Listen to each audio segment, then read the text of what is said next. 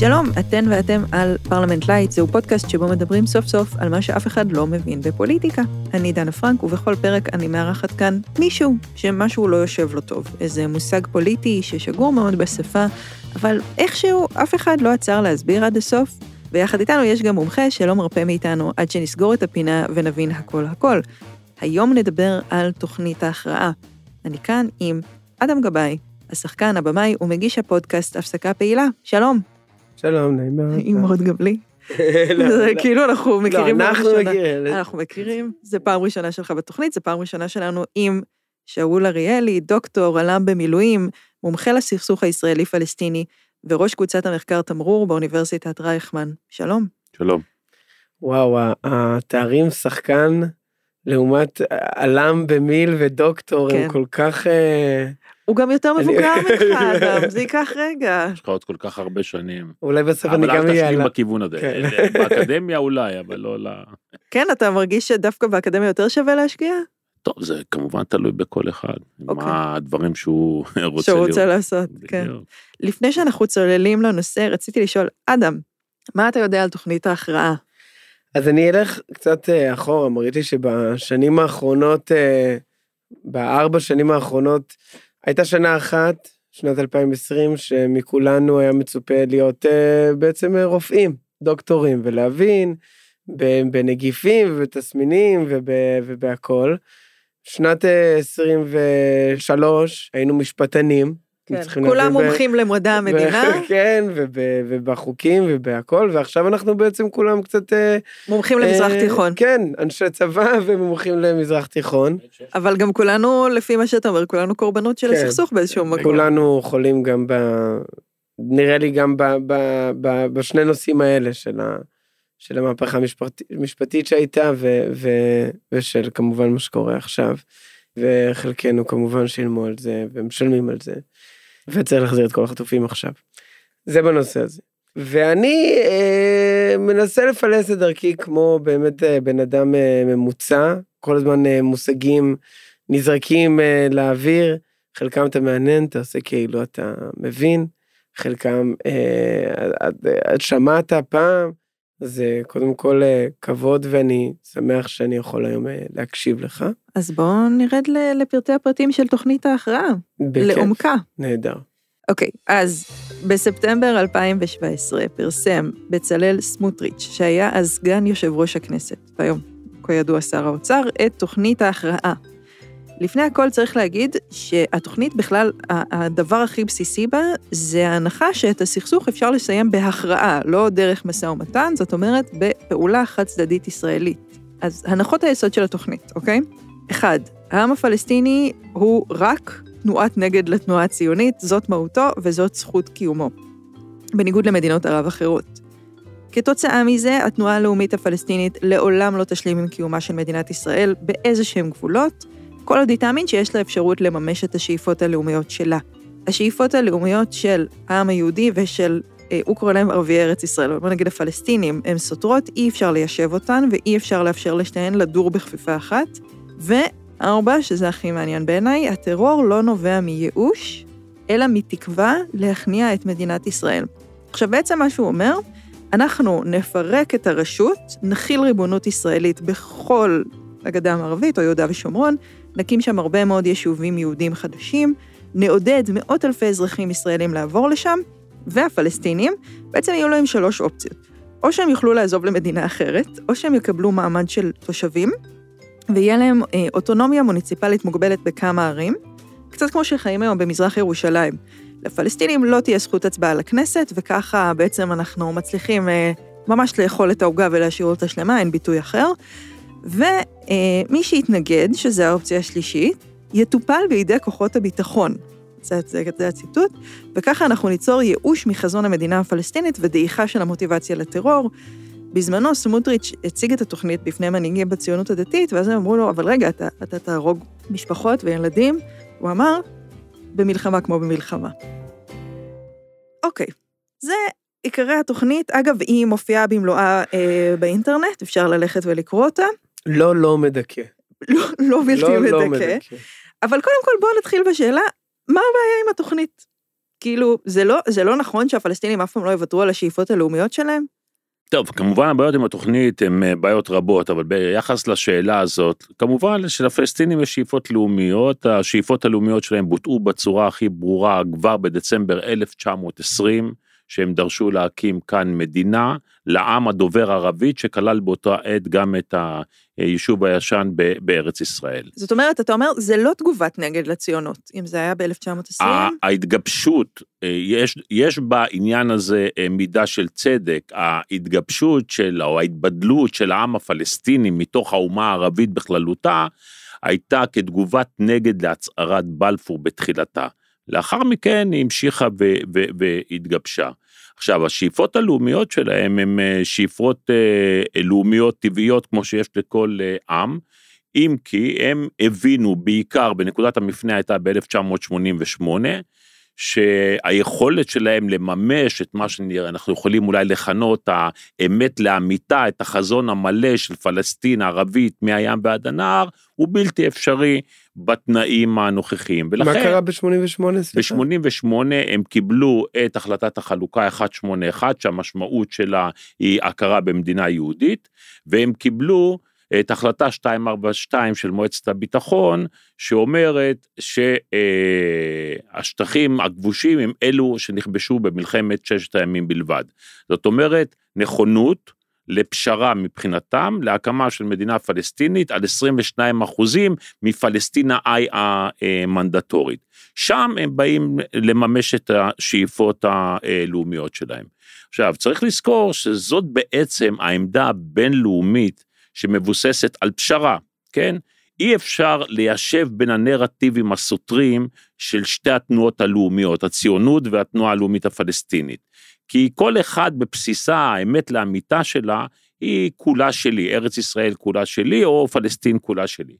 ולכן הקהילה הבינלאומית הבינה את העניין הזה, והיא הציעה פתרונות וקיבלה החלטות שמבוססות על אה, פשרה, זאת אומרת שכולו, כל אחד יישאר עם חצי תאוותו בידו, וזה מתחיל מוועדת פיל ב-1937 שנדחתה, וזה כמובן החלטת החלוקה, שחילקה פחות או יותר את הארץ לשתי אה, אה, מדינות, וגם מאז לאורך כל הדרך, הפתרון המועדף זה פתרון של שתי מדינות, כפשרה, ואם אני מצטט מהחלטת החלוקה, שזאת הדרך בעצם לאפשר את מימושם של השאיפות הלאומיות הסותרות של כל אחד מהצדדים באמצעות חלוקה.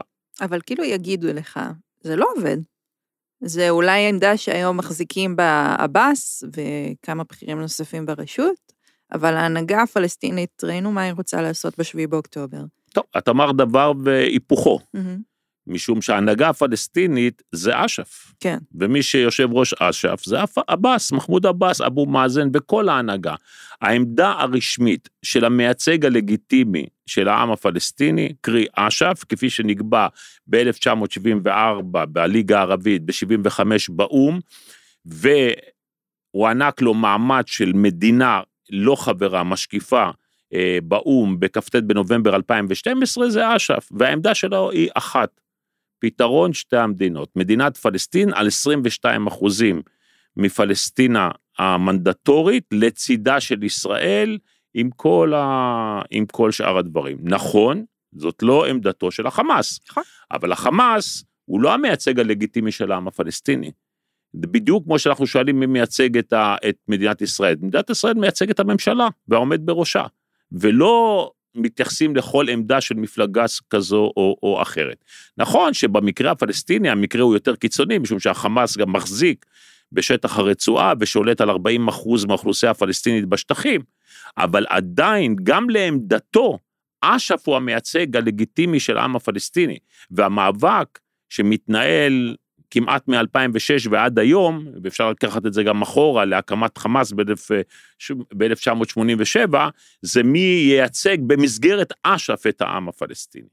אז כאילו המריבה היא על בכורה בתוך אש"ף, לא מחוץ כן, לאש"ף. כן, על בכורה, על הובלת אה, העם הפלסטיני, בדיוק כמו שאמר משעל ח'אלד משעל שהיה ראש הלשכה המדינית של החמאס, הוא אמר ב-2006, אנחנו ניגשנו לבחירות משום שהחמאס מתכוון להנהיג את העם הפלסטיני בכל מקום, מקומות הימצאו. אוקיי? וזה בעצם מאבק על אופייה, על דמותה, על משטרה של המדינה הפלסטינית. אני רוצה לקפוץ קצת קדימה. אתה בעצם נתת המון המון הזדמנויות שבהן עלה רעיון. שתי המדינות, אוקיי? ועלה רעיון תוכנית החלוקה. ואנחנו יודעים שיש הסכמה עקרונית, ואתה יודע, לא, היה לנו גם, הפרק הקודם שלנו בדיוק דיבר על זה, כל ההזדמנויות שהוחמצו וכל הדברים שלא נעשו. אבל אנחנו רואים שזה לא עובד. זה לפחות אה, מוועדת פיל ועד היום, זה מעולם לא התקבל הרעיון הזה באופן סופי ומוחלט. אז ככה, הפעם הראשונה שהתנועה הציונית קיבלה את רעיון החלוקה היה ב-1937 בוועדת פיל, היא לא קיבלה את המפה, אבל היא קיבלה את רעיון אה, החלוקה, והיא די החזיקה ברעיון הזה עד לפני כמה שנים אה, לרעיון החלוקה. הפלסטינים סירבו לרעיון החלוקה, כי משום מבחינתם החלוקה הזאת סותרת את עיקרון ההגדרה העצמית, ואת העובדה שהם היו הרוב בארץ מבחינת האוכלוסייה וגם בעלי כל הקרקעות. אבל כמו שאמרתי, בתהליך מתמשך, הם השלימו עם רעיון החלוקה ב-1988, ועל בסיס זה בעצם נולד אה, תהליך אה, אוסלו, שהגיע לחתימה ולהכרה הדדית ב-93. עכשיו, הרעיון הפלסטיני ל, ל, לפתרון שתי המדינות, הוא מבוסס על החלטה 242, כפי שאבו מאזן אמר את זה עשרות פעמים, וגם ערפאת. 78 אחוזים משטחה של ארץ ישראל המנדטורית למדינת ישראל, ו-22 אחוזים לנו, עם נכונות לכל מיני גמישויות, כמו חילופי שטחים וכן הלאה. זוהי התביעה, משום שהיא נשענת על הלגיטימציה הבינלאומית. ישראל, לצערי הרב, מ-1993 ועד 2008, לא קיבלה את העמדה הפלסטינית שנשענת על הפרשנות הבינלאומית להחלטות הבינלאומיות. ולכן בעצם לא התקדמנו עם פתרון שתי המדינות, אלא יותר מסמסנו אותו עד 2008, עד המשא ומתן שהיה עם אה, אולמרט ואבו מאזן, שלצערנו לא הושלם מסיבות שאנחנו מכירים, ומאז 2009, שעה שחזר אה, אה, נתניהו לכס ראש הממשלה, הוא הכריז חד משמעית, לא תקום מדינה בתקופתו, הוא אמר את זה עשר פעמים, בכל מיני צורות, בכל מיני הזדמנויות. זאת אומרת, הסרבן במקרה הזה, זה אנחנו. כמובן שהפלסטינים לא נקיים מאשמה, כן? אה, הם עשו המון טעויות במהלך המשא ומתן, חלק מהם זה כמובן האינתיפאדה אה, אה, השנייה שערערה את האמון של הציבור הישראלי, יש להם בעיות קשות היום של הנהגה, של שחיתות, של פיצול וכן הלאה, אבל בבסיסו של דבר, מבחינה רשמית, האש"ף אוחז בעמדת פתרון שתי המדינות, וישראל נכון להיום מסרבת לו, כמו שאנחנו שומעים את זה גם בימים אלו. אתה רוצה להגיד משהו חוץ מזה שאתה בדיכאון? כן, זהו, זהו. מתנשם? אני רוצה לשאול משהו בנושא. אני נולדתי ב-98. רבין אה, הלך מאיתנו בסוף 95. כמה זה היה כבר קרוב באמת, באמת? ב-95 לא היינו קרובים כי לא התחלנו את המשא ומתן להסדר הקבע. ב-95 רק אישרנו, חודש לפני שהוא נרצח, רבין מאשר ב-4 באוקטובר 95 את הסכם הביניים, ושם הוא גם פורס פחות או יותר את תפיסתו להסדר הקבע, אה, פחות או יותר, הייתי אומר את הדברים. ועדיין זה היה רחוק מאפשרות של אה, באמת להגיע לפתרון. אז המיתוסים של אם רבין לא היה נרצח, יכול להיות שהיו, היה עכשיו את ההסדר הזה, הם נכונים, הם, לא, הם, לא הם, הם פחות נכונים. זה לא מיתוס, אבל התשובה ההוגנת ביותר שאתה לא יכול לדעת. מה אתה כן יודע בוודאות? שרבין כן התכוון ליישב את הסכסוך. הוא התכוון לעשות את זה באופן הדרגתי, הוא אמר את זה, לכן דרך אגב אוסלו בנוי באופן הדרגתי, אה, אה, והוא התכוון לעשות את זה.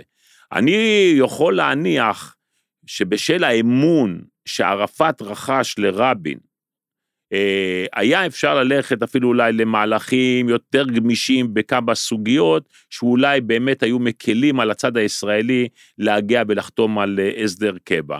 אה, ואתה יודע, גם אנשים מתבגרים, מפשילים, מתפכחים על ציר הזמן, מה שקרה ללא מעט אנשים, תיקח לדוגמה את אולמרט, שמהתנגדות מוחלטת לאוסלו, הוא עשה את קפיצת האמונה הכי משמעותית בקרב המנהיגים הישראלים. לכן קשה מאוד לענות על דברים, אני גם בדרך כלל לא אוהב להניח אה, הנחות אה, ולהגיד, אה, כי הוא נרצח לצערנו וזה לא קרה. אני חייבת להגיד שהמילה מיתוס היא מילה שמעסיקה את שאול, הוא כתב ספר שמתעסק במיתוסים אה, שיש לנו לגבי הסכסוך.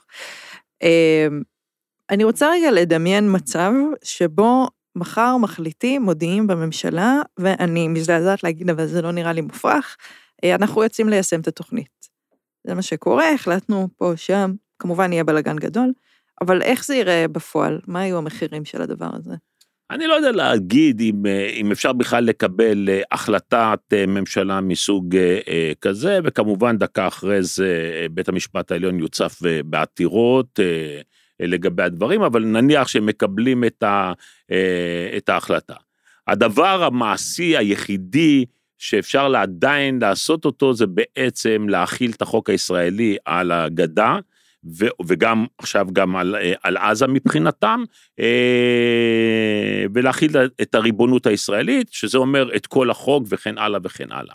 עכשיו, זה יכול להיות אה, מדברים שלכאורה נראים קטנים, אבל בוא ניקח למשל שהחלת החוק על הגדה ועל עזה תכלול את חוק נכסי נפקדים. אם היא תכלול את חוק נכסי נפקדים, המשמעות היא למשל, שישראל תוכל להפקיע את כל האדמות ואת כל הרכוש של הפלסטינים גם בעזה וגם בגדה. כן, למשל, היא, ממשלה שהולכת לתוכנית הכרעה לא תעשה תיק, לתיקון לחוק נכסי נפקדים כפי שעשתה הממשלה ב-67 ביחס למזרח ירושלים. והדבר הזה ייתן לה כלי לכאורה משפטי אה, מלא לבצע את כל מה שהיא רוצה.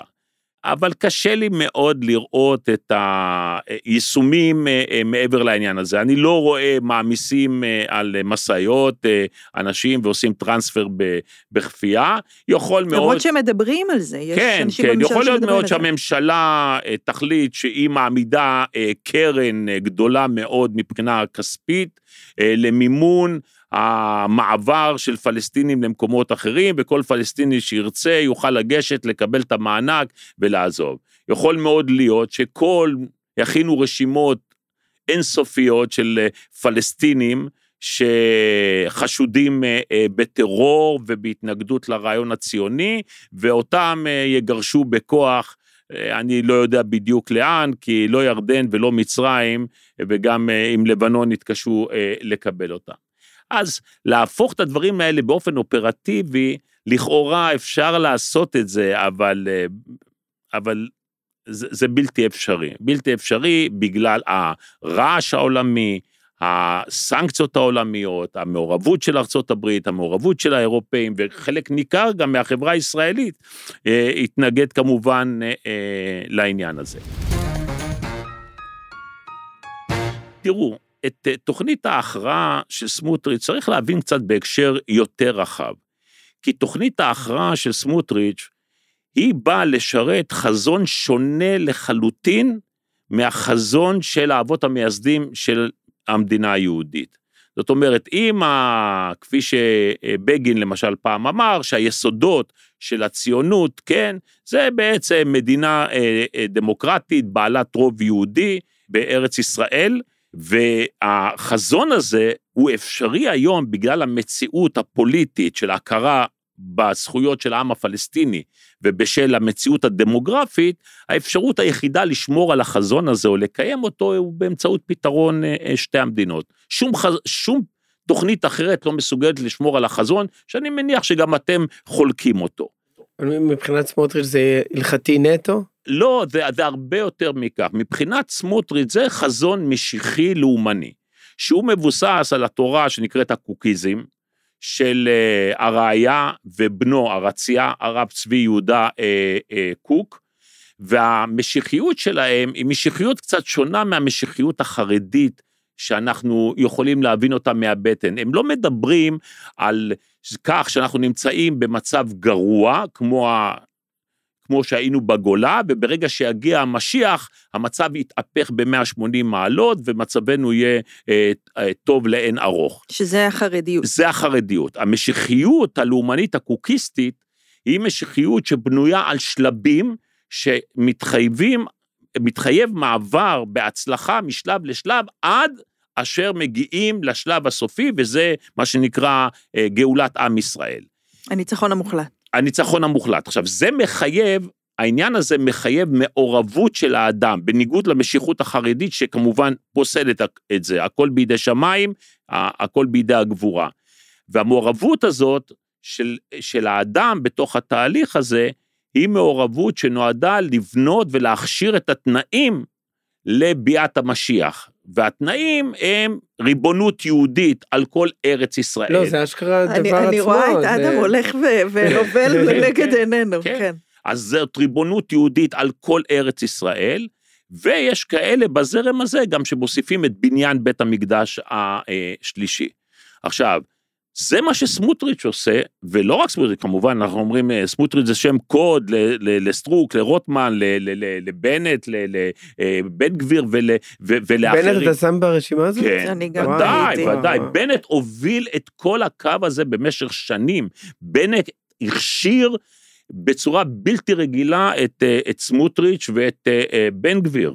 אני באמת ב- זו- זוכר שהיו תקופות שהוא היה קיצוני, אבל באיזה שלב הוא נהיה הקול השפוי לא, לא, ממשלת לא, בנט זו לפיד. טעות, טעות עובדתית. אם אתה תבחן את המדיניות של הממשלה בראשותו, כן, למרות שהוא החזיק בשישה מנדטים, אז זאת הייתה ממשלה שבפועל בשטח, בגדה וביחס לעזה, פעלה בצעדים הכי ימניים האפשריים, מבחינת בנייה בהתנחלויות ואישורי תוכניות, אתם הממשלה הנוכחית? עד הממשלה הנוכחית. אוקיי. עד הממשלה הנוכחית זה כן, רף הממשלה אחר. הנוכחית היא מחוץ לספקטרום, כן. היא מחוץ לכל סקאלה. אה, אה, אם כי, אני רק אומר את זה בסוגריים, כשאתה מסתכל על מה קורה באיו"ש, אז הם לא עשו אה, דברים, אין שם שינוי דרמטי ממה שהיה. אבל עוד פעם, אני רוצה לחזור לעניין הזה, לנושא של החזון המשיחי-לאומי ואת התפקיד של האדם בתוך התהליך הזה. זאת הסיבה שהם דחפו לכיבוש עזה. זאת הסיבה שיש לנו את אלימות המתנחלים בגדה על מנת לעורר התג מחיר הזה, למה נועד התג מחיר? לעורר הסלמה, לעורר את המלחמה, כי מלחמה היא הזדמנות מבחינתם לשינוי דרמטי. לפני זה דנה ואני דיברנו, ודיברנו ככה זה על אה, תוכנית ההכרעה, היא נתנה לי עוד אה, קצת רקע מעמיק יותר ממה שידעתי לפני כן. ולפני זה שאלתי אותה, אמרתי לה, אה, אז אה, זה בעצם קשור למה שיש עכשיו השבוע, אה, כל הבלגן סביב סמוטריץ' אה, לגבי מה שהוא אמר על, ה, על החטופים. מי שלא יודע, הוא אמר שיותר חשוב בעצם לכבוש את עזה מאשר להחזיר את החטופים. ואז דנה אמרה לי שיש לזה הקשר ישיר וצמוד וזה ממש הולך יד ביד עם uh, תוכנית ההכרעה. כאילו זה ממש מבוסס על זה. אז אם תוכל להרחיב על זה, כן, אני... זה, זה, או שוב, זה עוד הרבה יותר מזה, ואני שמח שאתם יושבים, ואני הולך להגיד לכם משפט קשה.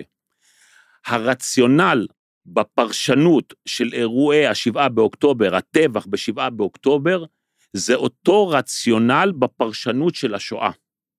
אותו רציונל, מבחינתם, מבחינת הזרם הזה. ואני אסביר כדי שלא תתעלפו. כשאתה שואל את החרדים הקיצוניים ביותר, הרבי מסטמר ואחרים, מה, מה, למה השואה קרתה, אז הם יגידו כי הציונות פעלה בנגד ל, לשלוש השבועות שהשביע הקדוש ברוך הוא את עם ישראל בצאתו לגלות. לא לעלות אה, אה, בחומה, לא לקרב את הקץ ולא למרוד באומות העולם. והציונות עשתה את הכל, היא פעלה באופן מאורגן לשיבה ולריבונות בארץ ישראל שלא באמצעות משיח, אוקיי? והעונש שאלוהים גזר על העם היהודי היה שישה מיליון נטבחים. כשאתה שואל את הזרם הזה, הזרם הקוקיסטי, מה שכתב הרב צבי יהודה קוק הרציה, הוא אומר למה קרתה השואה? השואה קרתה משום שאלוהים בפוליטיקה שלו החליט על גאולה ונתן לנו סימנים, זה נקרא סימני הקץ המגולה. והסימנים האלה העידו על כך שבאופן הדרגתי ושלבי אנחנו הולכים לקראת הגאולה, וחובתנו, אנחנו המאמינים, זה לשתף פעולה ולקדם יחד עם אלוהים את התוכנית הזאת. מהם הסימנים שהוא נתן? הצהרת בלפור, אה, כתב המנדט, תוכנית החלוקה, אה, מלחמת הש... הקמת המדינה וכל הדברים הללו. עכשיו, מה הוא אומר? למה קרתה השואה? כי ברגע שאלוהים נתן את הסימנים האלה, כתב המנדט והצהרת בלפור, העם היהודי לא שיתף איתו פעולה. העם היהודי, אם אתם לא יודעים, סירב לעלות לארץ ישראל עד מלחמת העולם השנייה, מאלף ואחד סיבות.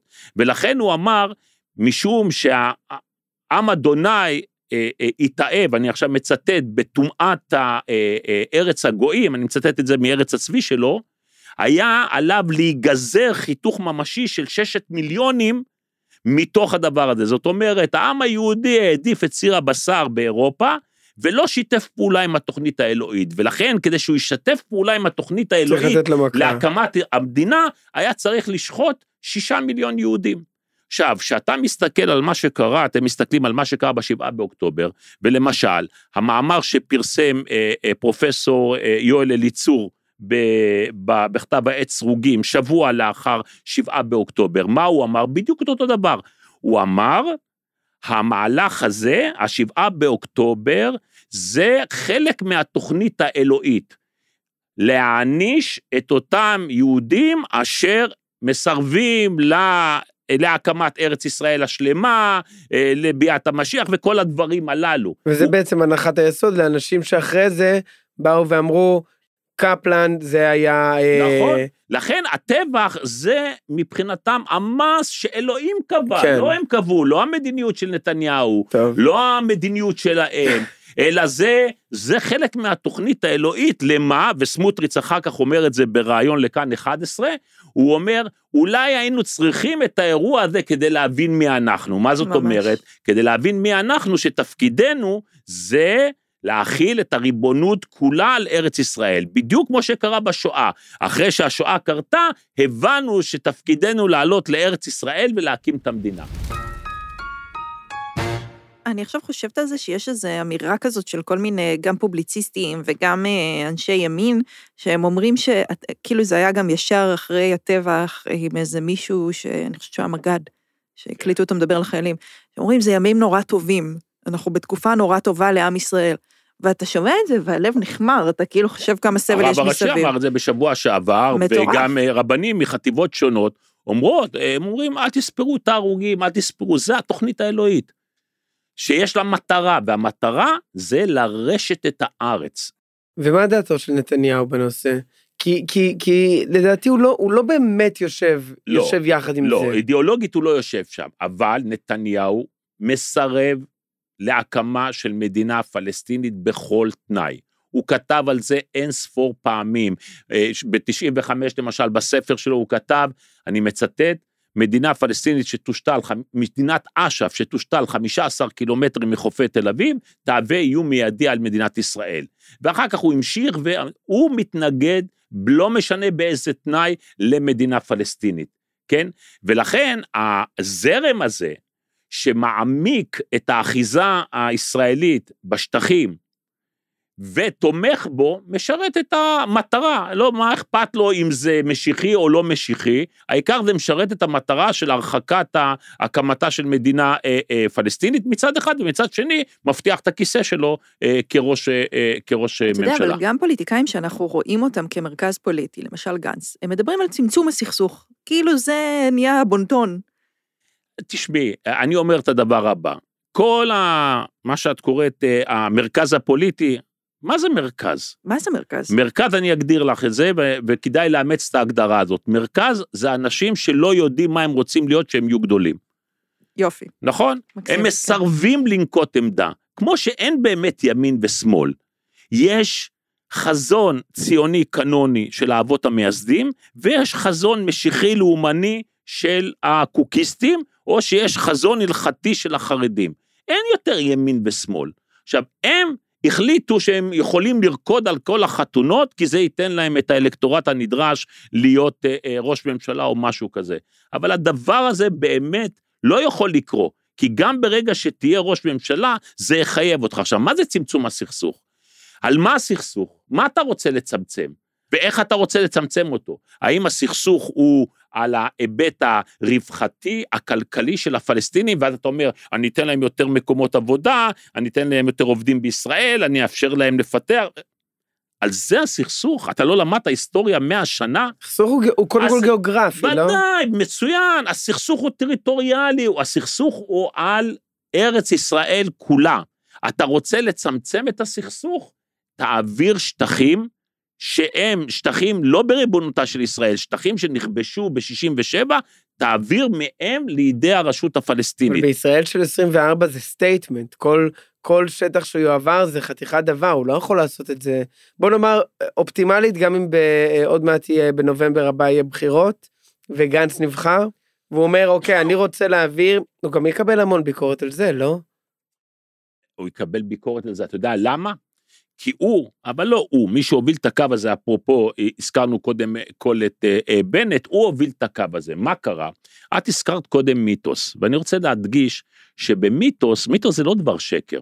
במיתוס יש גרעין אמת, ויש מרכיב של בדיה שעוטף את מרכיב האמת, על מנת להשיג מטרה פוליטית. כמו למשל, עם ללא ארץ, הגיע לארץ ללא עם, יש לזה מטרה פוליטית. איך להביא יותר יהודים לפה, ולתת להם את התחושה שהם לא גזלו שום דבר מאף אחד. אוקיי, אז לפעמים יש צורך בשימוש במיתוס כזה, במיתוס אחר. מתי הסכנה?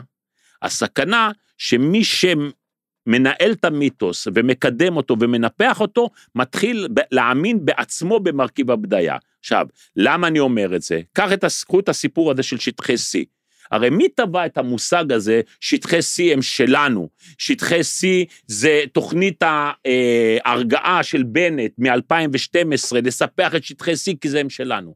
עכשיו, זה שקר, מוחלט. אם אתה פותח את הסכם הביניים, פותחים את הסכם הביניים, כתוב שם במפורש, ישראל מתחייבת, כן, להעביר במשך 18 חודשים את שטחי C לאחריות של הרשות הפלסטינית, למעט נושאים של הסדר הקבע, שזה מעט מאוד שטח.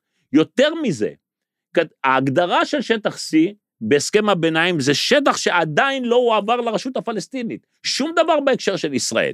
עכשיו, ברגע שאתה מטפטף את זה לציבור, כן, ששטחי C הם שלנו, ואתה משקר באדיקות במשך עשור, יש לך קושי אחר כך לחזור לציבור ולהגיד לו, סליחה, טעיתי, זה ממש לא שלנו, אפילו אני חתום על הסכם שזה לא שלנו. אותו דבר עשינו עם עזה. כל אסטרטגיית הבידול של נתניהו, ההפרדה בין עזה לגדה, היא הייתה בלוף. קודם כל, היא סתרה באופן מהותי את הסכם, ה- אה, אה, את הסכם אוסלו, למה? כי שם נכתב בכל הסכם שהיה, שאנחנו רואים בעזה ובגדה יחידה גיאוגרפית, טריטוריאלית אחת, ואנחנו נימנע מכל דבר שעלול לעשות את ההפרדה. ישראל עשתה בדיוק את ההפך הגמור.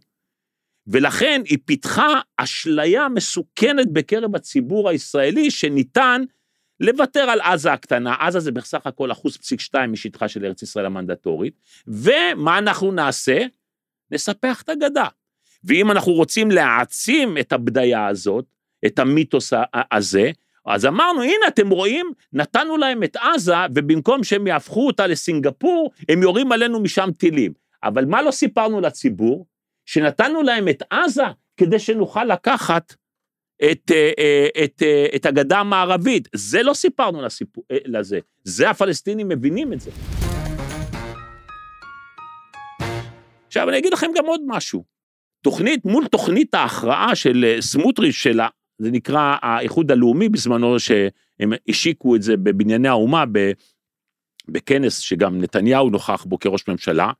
ב-2019, החמאס, בשיתוף פעולה מסוים עם הג'יהאד, השיק תוכנית זהה לחלוטין בשם תוכנית אחרית הימים.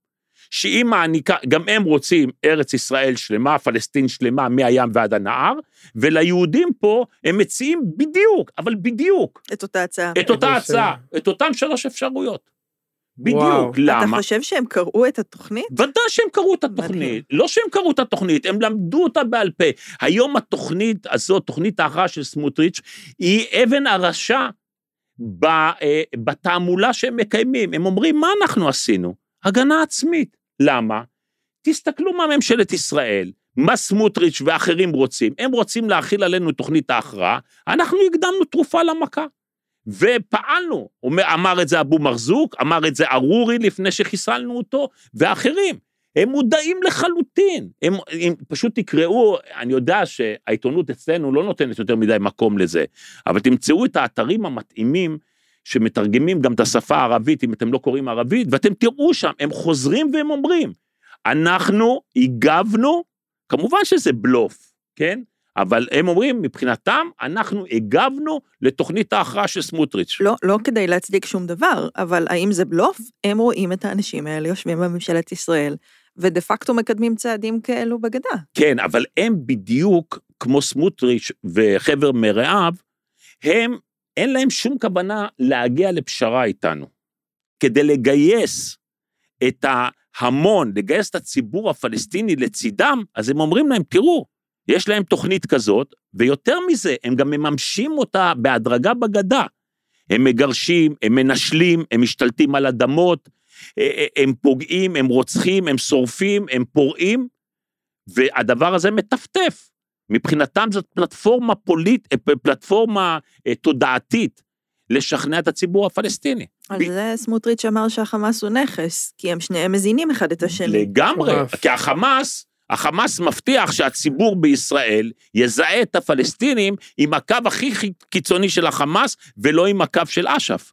ואז הוא אומר, הנה, אתם רואים, החמאס, הם רוצים לרצוח, לאנוס אותנו, לשדוד אותנו וכן הלאה. אם אלה אתם רוצים לעשות שלום... ולצורך העניין, הם מציגים לנו, להם, אותה, את ה... בדיוק. בדיוק. כן. זאת תמונת ראי של פונדמנטליזם קיצוני, משיחי, מנותק מהמציאות, מנותק מהמשפט הבינלאומי, מנותק מהצרכים ומהאינטרסים של מדינת ישראל, וה, והכי מסוכן זה שיכרון הכוח שמלווה בזה. למה?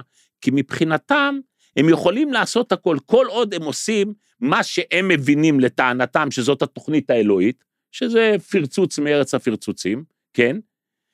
הם בטוחים שאלוהים יעזור לנו לנצח את כל אויבינו.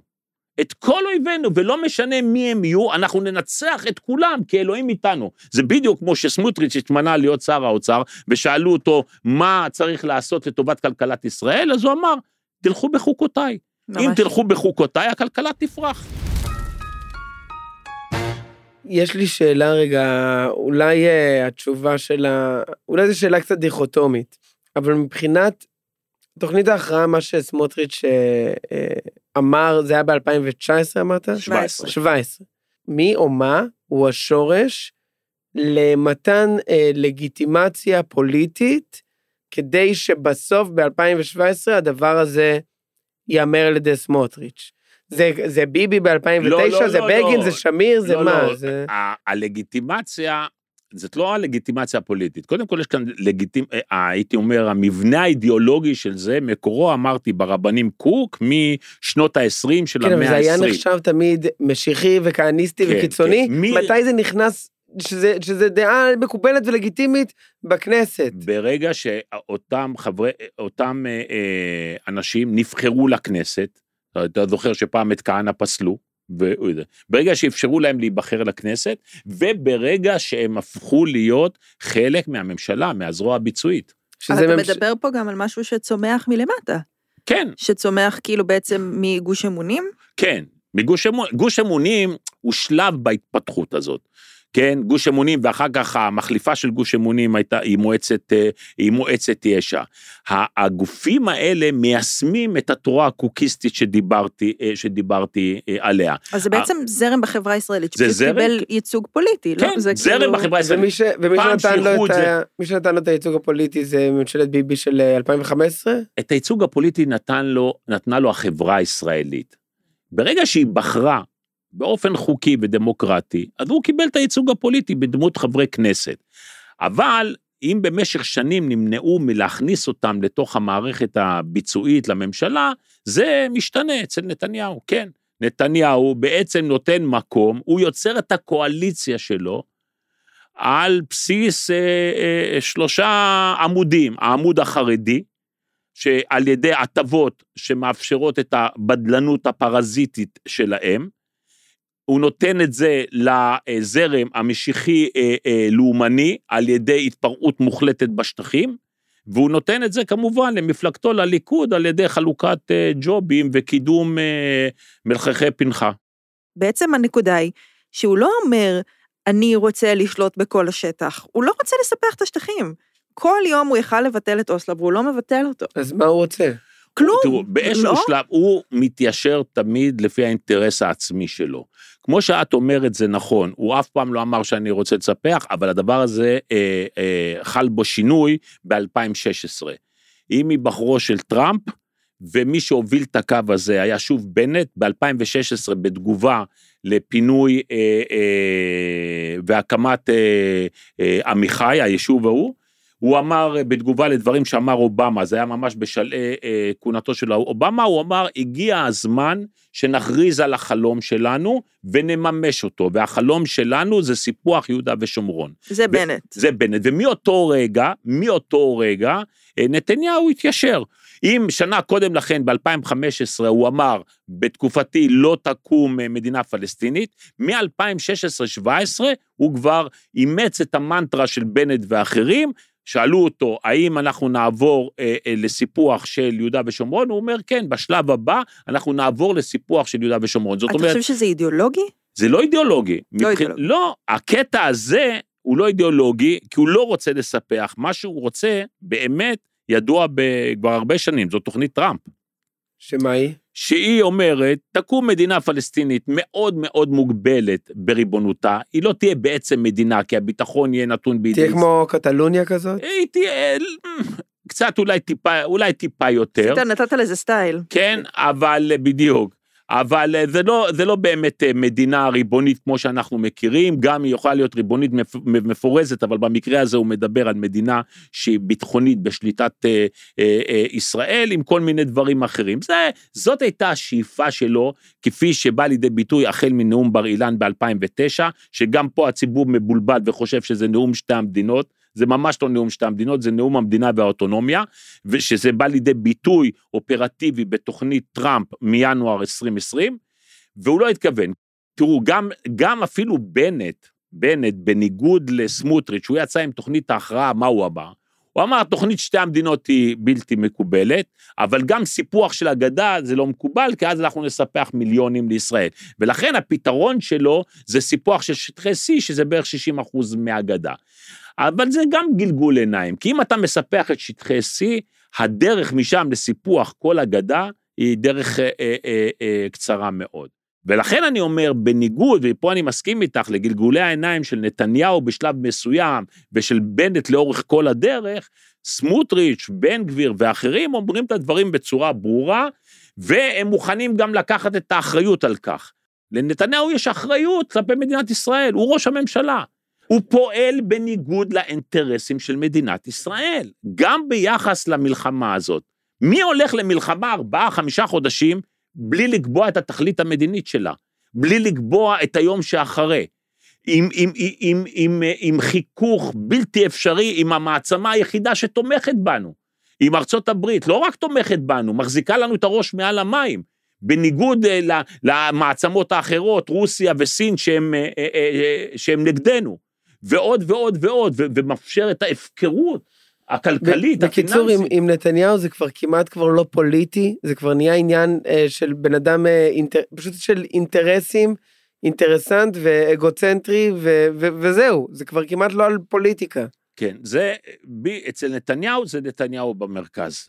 ואם האינטרסים של מדינת ישראל משרתים, אה, אה, צריך להקריב אותם למען אה, תועלתו האישית, הוא יעשה את זה. זה מה שאמר נתניהו, זה מה שאמר ביידן, זה מה. שאמר בלינקן, מה? מעניין איך הוא כבעל. מעניין אם הוא רואה אותה, מזמין אותה לארוחת ערב. כן, אלו תחומים שאני לא, לא מתעסק זאת לא בהם. המומחיות שלי. מפה לשם אנחנו ממש קרובים לסוף ההקלטה שזה מטורף, עבר- זה עבר ממש כן. ממש ממש מהר. אבל אני רוצה לשאול רגע, אמ, איך אתה שומר, אני לא יודעת, אתה, אתה, אתה אופטימי? כאילו, איך אתה מתמודד עם כל מה שאתה יודע? באופן עקרוני אני אופטימי, זאת אומרת נולדתי אופטימי, אבל כל מה שאני מנסה לעשות בחיים זה להיות ריאלי.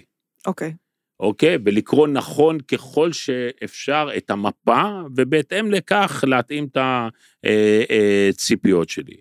האמת היא שאם אני אענה ישירות לשאלה שלך, לגבי עתיד מדינת ישראל והחברה בישראל, אני לא כל כך אופטימי. אני לא כל כך אופטימי, כי אנחנו צריכים לעשות כאן מהלכים דרסטיים של שינוי ההנהגה, של התגייסות מחודשת. אני מנסה כל הזמן גם להסביר לדור הצעיר ששואלים אותי מה זאת התגייסות מחודשת, אז אני אומר, הקרבה בסדר גודל חלוצי. עכשיו, אני רוצה באמת לקוות שאנשים יתעוררו, תראו, אולי אנחנו המבוגרים יותר, אולי באמת, מה שנקרא, עתידנו בעברנו, ואנחנו צריכים לפנות מקום לכם. זה הדור שצריך להוביל, הבני 30, ה-40, ה-50, לא הבני 70 וה-80, שהם יכולים לעזור ולתרום מניסיונם. אבל ההתעוררות חייבת לבוא בדור הצעיר ובדור הביניים, אה, ולעשות את השינוי הזה. לדעתך באמת יקרו בחירות בקרוב, השנה? אני רוצה לקוות שיקרו בחירות אה, וההנהגה תתחלף, כי אחרת אנחנו נשלם מחיר יומיומי יקר בעזה ובמקומות אחרים, בכלכלה הישראלית, והייתי אומר בנטישה, לא של מיליונים, אבל של כמה מאות אלפים ישראלים טובים, שהם השדרה של החברה הישראלית, למקומות שלא היינו רוצים שהם ילכו אליהם. אדם, איך אתה יוצא מהשיחה, כאילו, לעומת איך שנכנסת? קודם כל עם יותר ידע, בוודאות, אמ, ואני באמת אה, הייתי יכול להקשיב לך עכשיו עוד אה, עוד שעה שעתיים אה, בכיף ויש לי קצת קשב וריכוז והקשבתי לא, יפה. לא היית מרוכז, הייתי מרוכז, תודה. אמ, ואני אני אני כן חייב להגיד שיש אולי ב, בלדעת יותר גם אם המידע הוא מדכא. יש בזה משהו שאתה מרגיש יותר בשליטה כי אתה גם יודע יותר מה אתה רוצה שישתנה. נכון. אה, זאת נקודה חשובה. אם אתה עוצם את העיניים מול מציאות רעה, היא לא משתנה מעצמה. כן, כי, כי אני ממש ב-7 באוקטובר, באותו יום אה, איבדתי חבר ילדות. אה, הודיעו לי על זה, הודיעו לנו, כאילו לחברים, יומיים שלושה אחרי זה. ביומיים שלושה האלה אני הייתי כל היום על ה... על ה על ה-ynet ועל החדשות ועל הזה, ומהשבעה שלו, שהייתה לדעתי בעשירי באוקטובר, אה, מאז אה, לא פתחתי ynet, וכל פעם שיש חדשות אני הולך או סוגר, כי לא, כי עצמתי עיניים, בדיוק כמו שאמרת עכשיו, עצמתי עיניים כי לא, זה כבר לא עניין אותי. אבל כן, אבל עם uh, עצימת עיניים... Uh, לא, לא פותרים בעיות. לא הולכים למכולת ובטח שלא uh, מתקנים מדינה, אז uh, כן. טוב. עם מה את יוצאת היום? עם מה אני יוצאת היום? האמת שקודם כל היה לי באמת מאוד מאוד מעניין ומכעיס, ואני בעיקר מאוד מודה לכם שבאתם, זאת הייתה שיחה מרתקת, ממש. תודה לך. ולהתראות. האזנתם לפרלמנט לייט, לתכנים נוספים ווידאו מהפרקים, עקבו אחרינו באינסטגרם. אני דנה פרנק, עורך הסאונד הוא אסף רפפורט. פרלמנט לייט זאת הפקה של ג'וס, מור אזולאי המפיקה הראשית, וטליה שטיינברג מתאמת ההפקה. הקלטות וצילום באולפני שמע. תודה שהאזנתם.